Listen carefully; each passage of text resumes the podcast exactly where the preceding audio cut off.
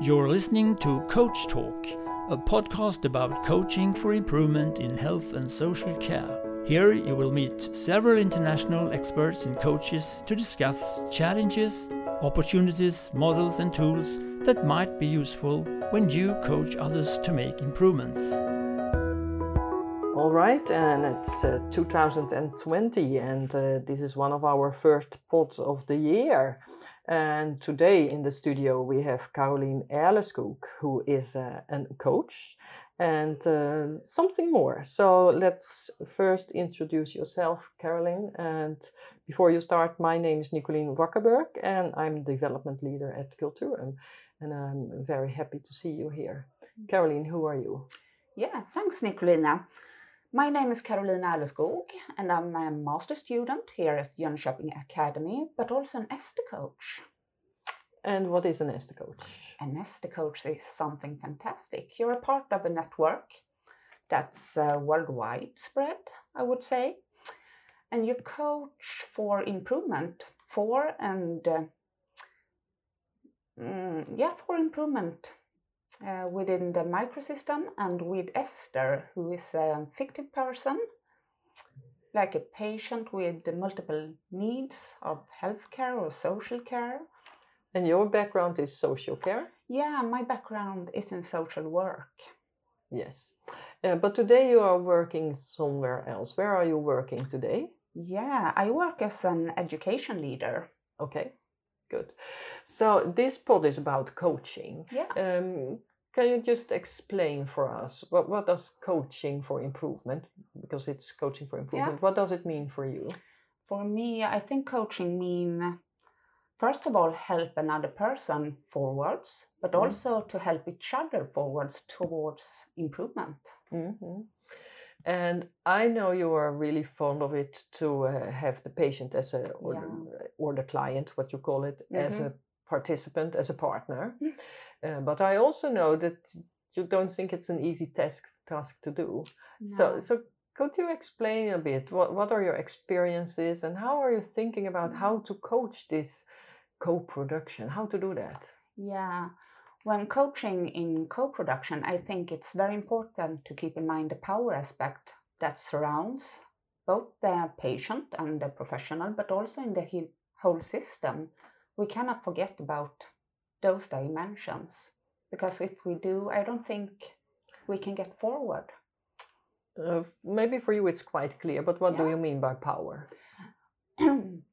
With power, I mean lots of different things actually. But in the relationship between a patient or a user and a professional, there is lots of different power dim- dimensions that surrounds that relationship.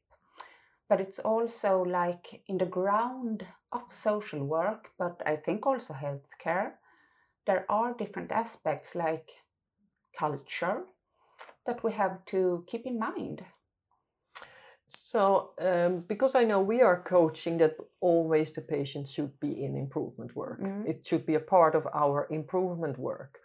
And um, okay, you can say, okay, I invite a patient, Yeah. but how can I, as a coach, think about this power? What should I do, or what what should I have in mind? Yeah, I think the most important part when uh, introducing patients within uh, improvement work is to reflect upon the purpose with having the patient in the room. Is it just like a check patient in the room, or what do we want? Do we really listen to the patient? What do we do in the next step? What does it mean for us? And what does it mean for you as a coach? Uh, for me as a coach, I think that's quite a pow- powerful source of knowledge. It's a perspective that I cannot get without the patient or the user. I need that person to guide me forwards. Yeah, so you don't want just to have a check. but we have a no, never just a check. So, so what exactly do you want, and how do you know that you get that?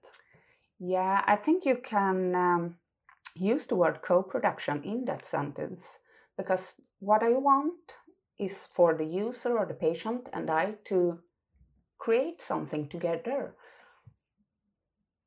And how do you do that with this power aspect? Yeah. That's a difficult task, Nicolina. Yeah, I know, but Yeah. that's why I would like to have this Yeah. conversation. Um, what can I do as a coach before I invite the patient? What should I think about? Mm. Do you have some? Yeah, I think you can answer that question at different levels. First of all, if we meet, let's say that you're the patient or the user, Yeah. how do I sit? How do I talk to you? Who gets more space in the room? Who gets the time?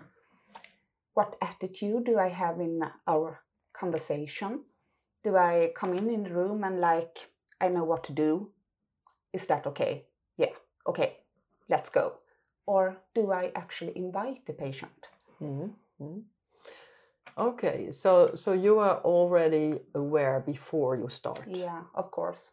You have to Um, reflect upon that. Before you start. Um, I'm not really sure that everybody is doing that. So that Yeah. that can be a good idea because um, me myself, I'm quite goal orientated. Mm. The goal, I'm going for the goal. Mm. Um, so it can be very good to just hey take take a pause, take a Mm. pause and think about this. Yeah, why? Um, and the other way, I always think about what kind of clothes do I wear. I don't have my um, the clothes of the hospitals, No. so that that's one part. So in a way, I'm aware of it, Mm. uh, but I still have to pause before. Yeah. Um, are there other? I know you also did some kind of study about power dimensions in coaching. Yeah. Um, what other dimensions did you find out when you did the study? Yeah, I found out that um, a part of that is related to discourses, like um, most of all the professionals' attitudes, but also the users' attitudes and how they feel about themselves, how they think about themselves. But also, it's a question about resources. Wait a minute. Um, Yeah. Sorry to interrupt you. How they feel about themselves. What did you find out? Did you? Yeah, I interviewed the professionals, so I just have that perspective. But many of them thought that uh, the users they didn't really think that they, that they could contribute. Okay. That could be really interesting Yeah. um, to study again, Mhm. um, because if they already coming in that we can't contribute, Mm. then we have a power relationship that is already in balance, Yeah, out of balance. I mean, yeah. And then we have to coach yeah. to make a change there. So in a way, it is starting to coach that that we empower the contribution. Mhm. Can can that be an idea Yeah, of to course. to really make clear that we are expecting yeah. we are expecting you to contribute. Yeah. And also that I think that you can contribute, that you have something of value to give in the context. Yes, yes, yes, yes. Okay, that was about the discourses. Was there anything more about discourses or Um, not really. so? That's a very difficult dimension to investigate. yeah. Most of all, the interviews showed that um, the premises for user participation within improvement work is relying on resources and most of all time. Professionals don't think that they have the time to involve the user or the patient within improvement work. And is it just what they think or is Mm. it real? That's a good question. I think it's a little bit of both. I think you can, um, while setting aside time, Mm. you can also win time. Ex- could you explain that a bit more? In what way can we win time Yeah, by but if- involving patients? Yeah, if we involve the patient or the user, Mm. I think um, our chances are better that we do more effective work, Mhm. work of more quality. Mm. And by doing that, you can also save time instead of doing things that don't gain the patient or the user.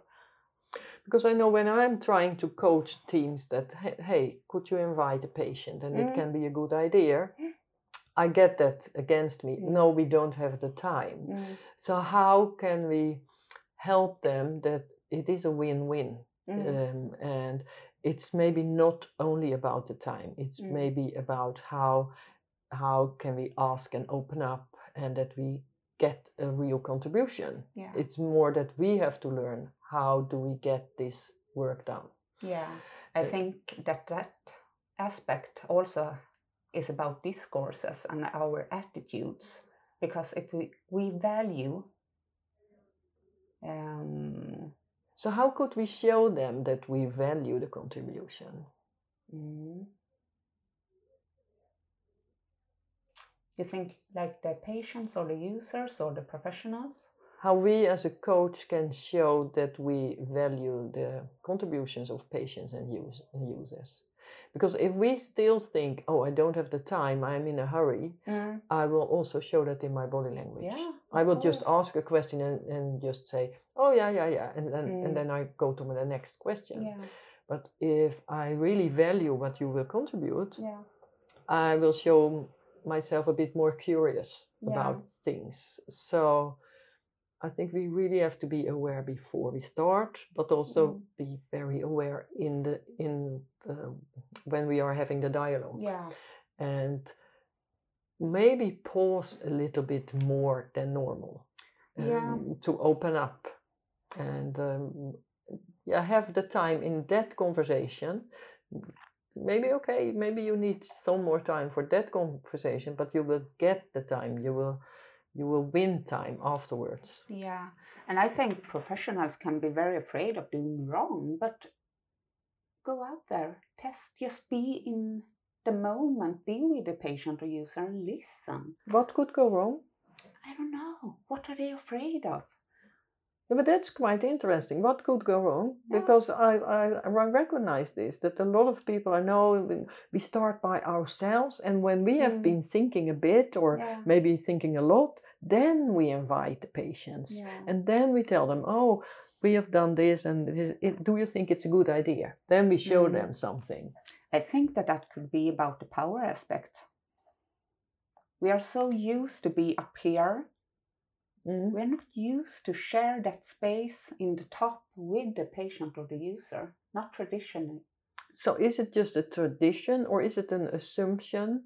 What, Mm. what is it that we don't dare to start together with the patient from the beginning? Mm.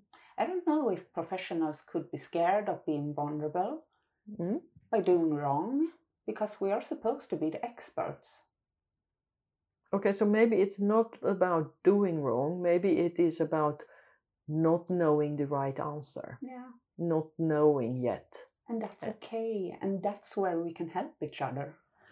Yeah, so maybe it is to start, but okay, we don't really know this improvement work, Mm. where we are going and what will be, and just this insecurity. Mm. Maybe that's why everybody is afraid, and you want to be a bit more secure before you meet another people. Yeah. I so so that- how can we coach then And i'm just the whole time i'm i'm a bit um, Mm. nagging about that um, so how can we coach teams to cope with this insecurity if if it is if that's the reason do you have an idea Hmm. But I think that one good thing when it comes to that could be just to spread good examples to like change the climate to make Mhm. it easier. oh okay do, do you have a good example Yeah, but I think uh, if we take the Esther network as an example, because I'm an Esther coach, yeah in that network we spread good examples. How did you do? What outcome became of that? And we show each other that it's possible. okay So I think that could be a way to like change the climate. Mm, mm, mm. If we go back to the power aspects, because Yeah. you told there were many dimensions. Yeah, three Three. I heard you tell me two. Yeah, contexts. The context. What do Yeah. you mean by the context? Uh, with context, the study I did showed that um, the possibilities or premises for co-production within improvement work they um, vary between different contexts, Mm. um, like uh, which target group or with what um, form of um, I don't know the word for it. Mm.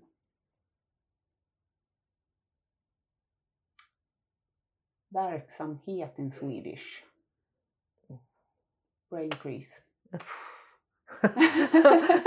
okay, now we have both a blackout. Yeah. Um, It's okay. it's the context, it's the organization, it's Yeah. the um, are we in a social context or in healthcare Yeah. context or what kind of um, work? What's the purpose with the work? Yeah, yes. but also different context within within the microsystem. yeah, Because um, the premises for co-production, yeah, it was better when the improvement work um, was about things that only concerned the users, okay. like what to eat or what to do on a Friday night, or the small things. then it was easy to co-produce. Yeah, and when was okay. and when was it difficult?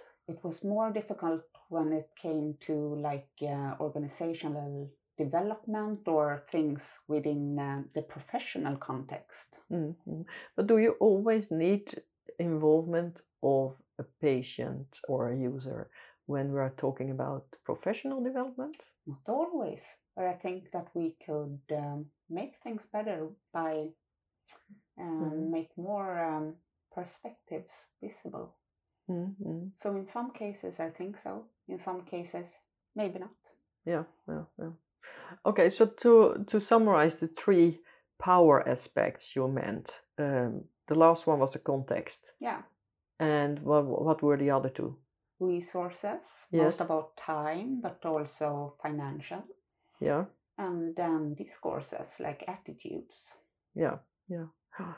So if we see these three, and you as a coach, you are going to coach another team. So what are you going to do with these three, uh, these three aspects, or how, how are you going to use that in your coaching? Uh, I think the most um, mm, mm, mm. the most central aspect, Yeah, like I mentioned before, I think reflection is like the base of coaching within this context because we have to recognize these power dimensions and we have to be able to talk about them in order to move on. Mm-hmm. but that was was quite interesting what you said that, that we should start by a reflection. Yeah. So there is some kind of pre-reflection because Yeah, normally so. we do reflection afterwards. But Yeah. how was the coaching or how was this meeting or how was this?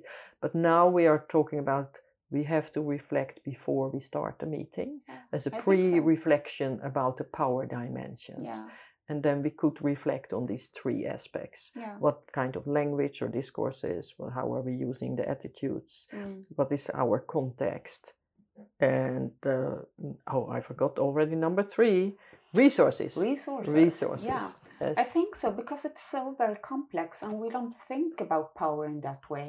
So I think we need to do it both before, during, after.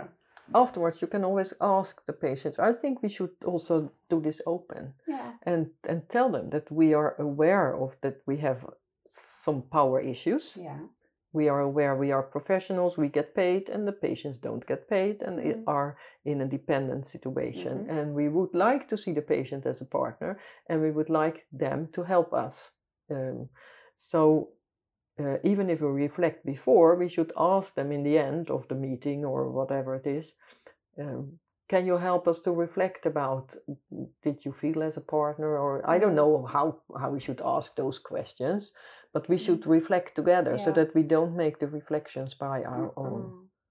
so Then we just uphold the power aspect. yeah yeah yeah okay is there anything else about this power aspect um, that you want to Mm. to tell or No, not more than I than that. I think it's a very important subject, yeah yeah To i keep agree i agree yes and I don't think we have involved it within the coaching aspect. So I think that we need to study this and maybe look at coaching and co-production with different eyes. yeah and have conversations about Yeah, this this subject yes Yeah. yeah I completely agree. Okay, Caroline, thank you so much that you took your time uh, to this pod, and uh, Of course.